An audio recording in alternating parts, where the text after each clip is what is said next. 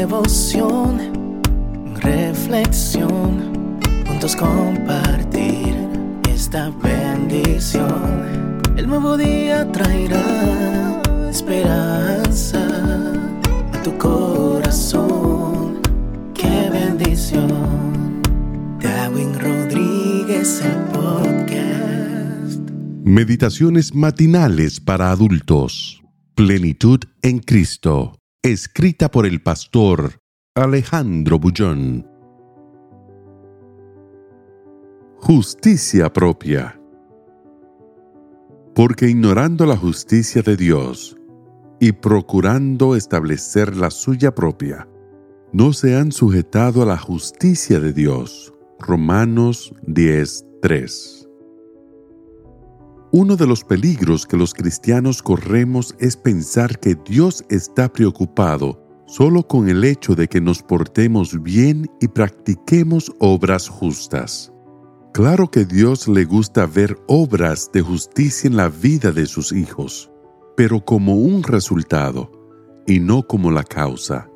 Tú no eres justo porque practicas obras justas. Tú realizas obras justas porque eres justo.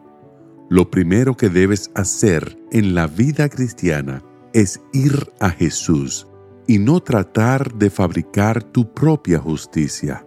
La justicia humana es trapo de inmundicia para Dios. ¿Por qué? Porque es solo apariencia. Ese era el problema de los fariseos en el tiempo de Cristo. Se esforzaban por ser buenos, pero solo por fuera, en el fondo, no pasaban de ser gente pecadora, y Jesús los llamó sepulcros blanqueados, blancos por fuera, pero hueso y carne putrefacta por dentro.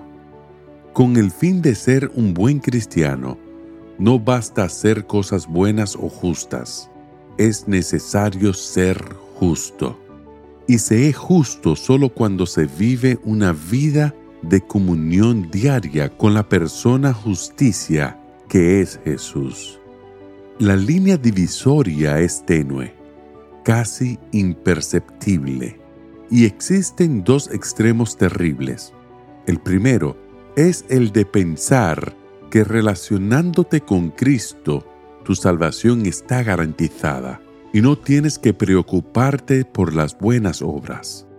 El otro extremo es el de pensar que sin obras no hay cómo probar que eres un cristiano y olvidándote de Jesús, corre la carrera sin sentido, en busca de buenas obras. Al fin de cuentas, ¿cómo saber que realmente confías en Jesús y que tus buenas obras son fruto de tu relacionamiento con Él? Es fácil. Existe un termómetro que solo Dios y tú conocen nadie más lo puede ver. Ese termómetro es la cantidad de tiempo que pasas diariamente con Jesús, en oración, estudio de la Biblia y meditación. Cada vez que te arrodillas antes de salir para el trabajo, estás expresando a Jesús sin palabras, pero con tu actitud lo siguiente.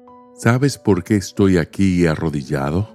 Porque sin ti no puedo hacer nada. Y cada vez que partes sin pasar tiempo con Dios, le estás diciendo lo contrario. Haz de este un día de comunión, porque ignorando la justicia de Dios y procurando establecer la suya propia, no se han sujetado a la justicia de Dios. Que el Señor te bendiga en este día Sé fuerte y valiente, no tengas miedo ni te desanimes, porque el Señor tu Dios está contigo donde quiera que vayas.